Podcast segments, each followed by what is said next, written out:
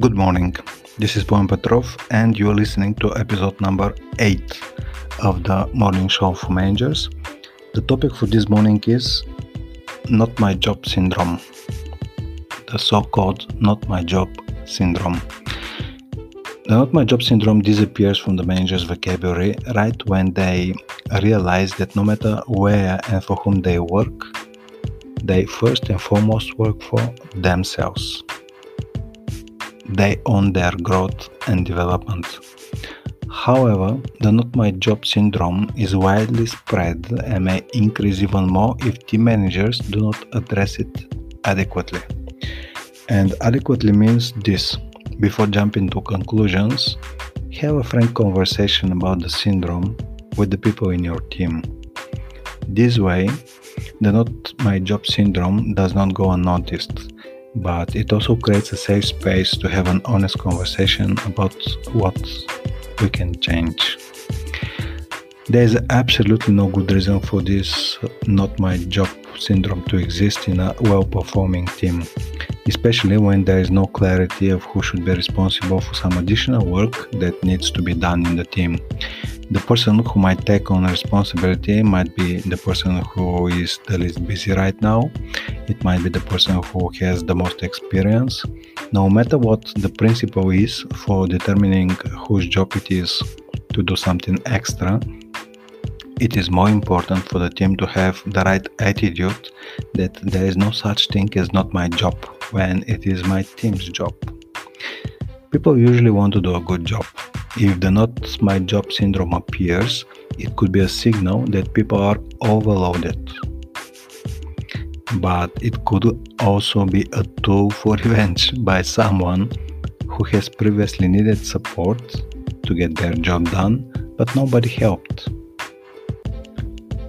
If everyone in your team only does the work that is written in their job description, it is like having a room full of solopreneurs everyone looks at his own agenda and there is no sense of belonging, there is no teamwork. The not my job syndrome can signal that there are too many changing priorities in the company. It can also signal that people feel that there is no fair distribution of the current workload, but it can also mean that people react emotionally to triggers outside of their work environment. Anyway, when you notice the not my job syndrome in the daily meetings, the last thing you want to do is to blame your people. Before they understand you, you must understand them. It would be the best if you considered what causes the syndrome. It may be a protective reaction, or just inertia, or a combination of all this and something else. Analyzing the not my work syndrome can lead you to, to those office characters or others you do not even know existed.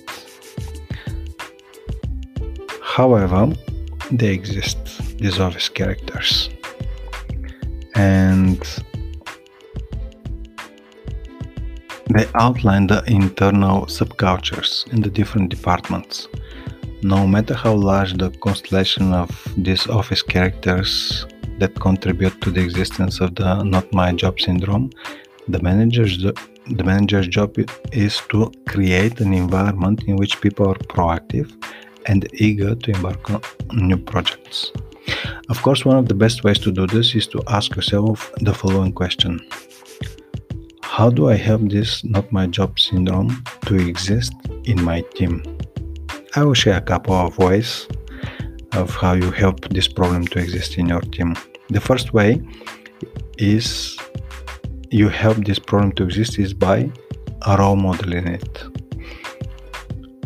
It is you as the team manager who says from time to time, This is not my job, either verbally or just mentally.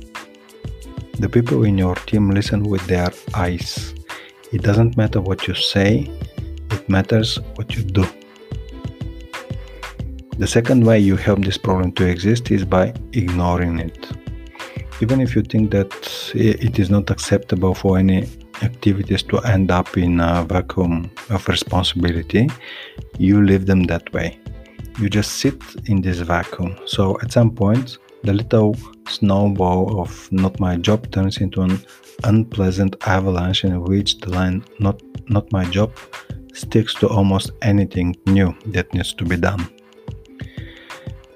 The third way that you help this problem to exist is by not encouraging people to take responsibility for things from this not my job avalanche. They take risks, sometimes successfully, sometimes not, but the act of taking responsibility itself deserves to be acknowledged and recognized as a behavior that you value and encourage. The fourth way you help this problem to exist is by publicly punishing all mistakes made while taking on new tasks. You probably do it without good intentions to make a point, to say high standards, etc., but you do it in the worst possible way by pointing fingers in public. Every way of how you help this problem to exist is also a solution to the problem but only if you take action against your own helping. On the other hand, if you hear the comment, it's not my job in some of your meetings, it could also be a good signal. It could mean that people in your team are not afraid to express their opinions, they're not scared of conflict, and they are ready to have thoughtful disagreements.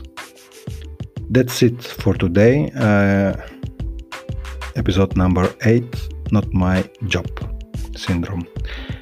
Have a good day and see you soon.